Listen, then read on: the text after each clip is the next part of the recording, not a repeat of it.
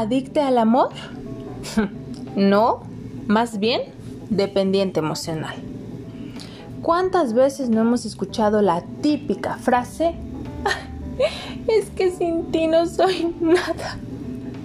La vida está plagada de ideas que se nos introyectan desde pequeños para hacernos sin darnos cuenta unos ADE, lo que yo llamo auténticos dependientes emocionales.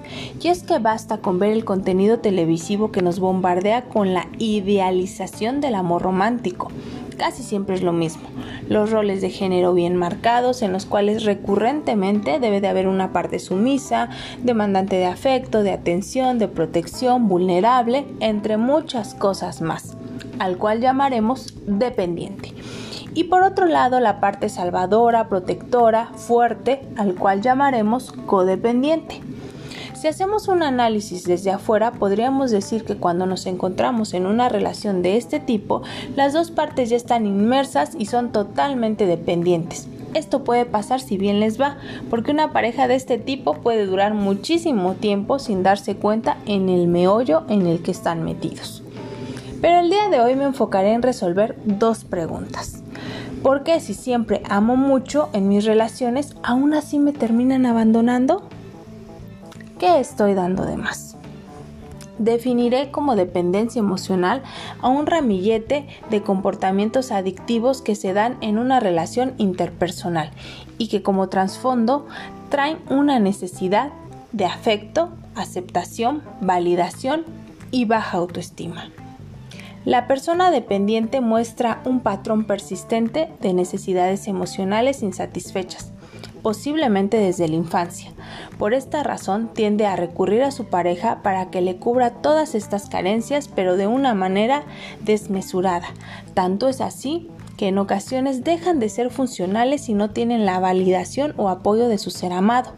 Lamentablemente todo el tiempo están accediendo y dando de más en su relación, porque no quieren ser abandonados, porque en el fondo poseen un gran miedo a la soledad. Creen que ellos no son lo suficientemente buenos partidos para volver a encontrar a alguien, así reflejan su baja autoestima.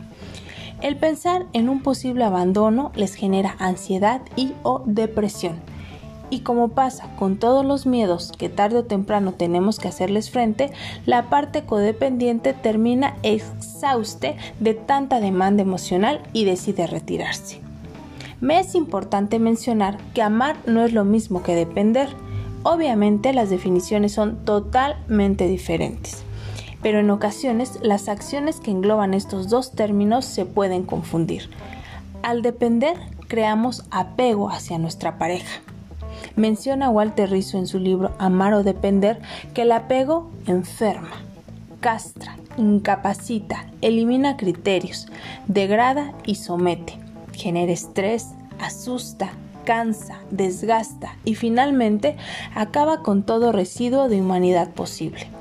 Si lo leemos detenidamente, pues podemos darnos cuenta que esto es todo lo contrario a lo que debemos sentir cuando amamos a alguien cuando es un amor sano que nos va a sumar a nuestra vida. Sé que quizá en este punto, con todas estas características y situaciones que estoy mencionando, ya logras identificar si eres un dependiente emocional. Y te voy a decir algo. La mayoría de las personas hemos pasado por esto alguna vez en nuestras vidas, porque lamentablemente hemos tenido alguna situación en ese momento que nos ha llevado a volvernos adictos emocionales. Lo importante aquí es accionar para comenzar a trabajar estos comportamientos.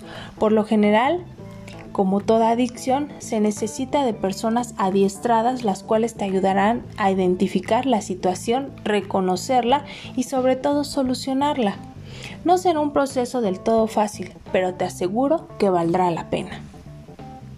Amar con desapego nunca será desamor, es más bien una manera sana y adecuada de relacionarse.